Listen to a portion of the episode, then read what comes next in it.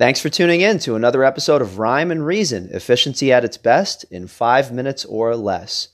I had an awesome interview with a rock drummer yesterday. My friend Mike and I, uh, we started this new podcast. It's a video podcast called Rockland Sounds. And uh, I didn't realize that it was going to be so cool. Um, and not that we're looking to be millionaires with it. Um, we basically have been reaching out to a lot of classic rock artists uh, in the industry. And apparently, just based on the fact that, you know, like all of us, we're kind of sh- still shelter in place to a degree and just hanging out, waiting for the zombie apocalypse to uh, to pass, and uh, a lot of these artists are just looking to continually express themselves out there. I mean, they don't have to be playing music; they could just do interviews. So Mike and I. We've been doing interviews with a lot of these artists. The one that we did yesterday was with the drummer uh, for the band Great White.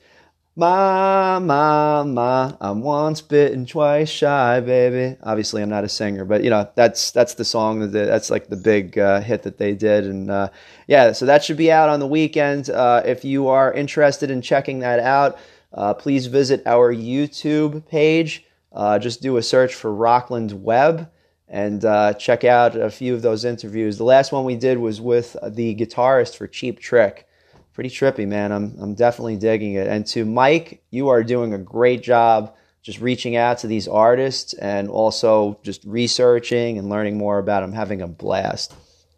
All right, so let's get into our topic for the day. We want to get in that five minute mark. So today is about billing. All right. Um, the business cycle, whenever you're acquiring a customer, I mean, for different people, there's certain attributes within the business cycle that they enjoy.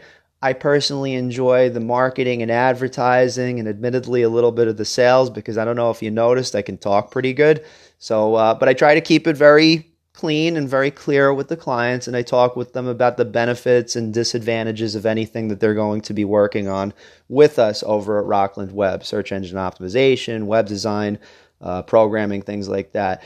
But um, one of the things that I don't like, and I, I used to like it because there wasn't a lot of it I'm starting to not like billing. I really am starting to not enjoy it because it's just administrative minutia.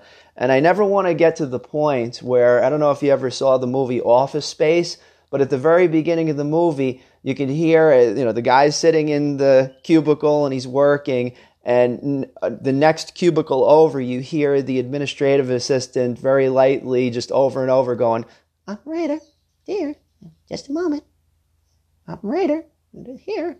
Just a moment. Operator, here. Just a moment. Gets really monotonous, and that's the way that I feel about billing.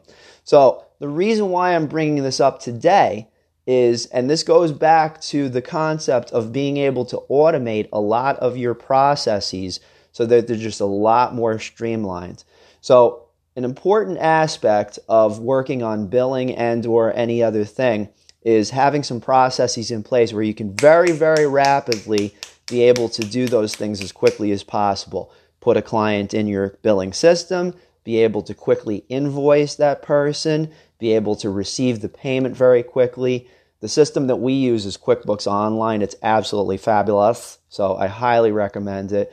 Uh, but uh, definitely have those things in place. The other part of this is to make sure that you have a routine where immediately after you have finished a service for a customer, make sure that you go back to your financial system and enter in that information as quickly as possible.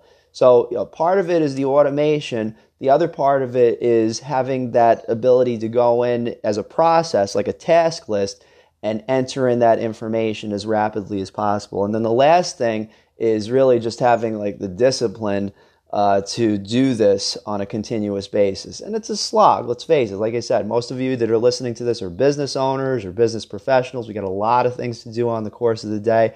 So, yeah, just have those things. And the three things today, very quickly, is one, have a good financial accounting system. Two, have a task list for processing customers.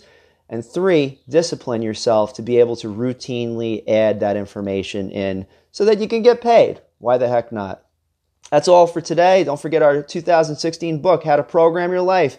Take care.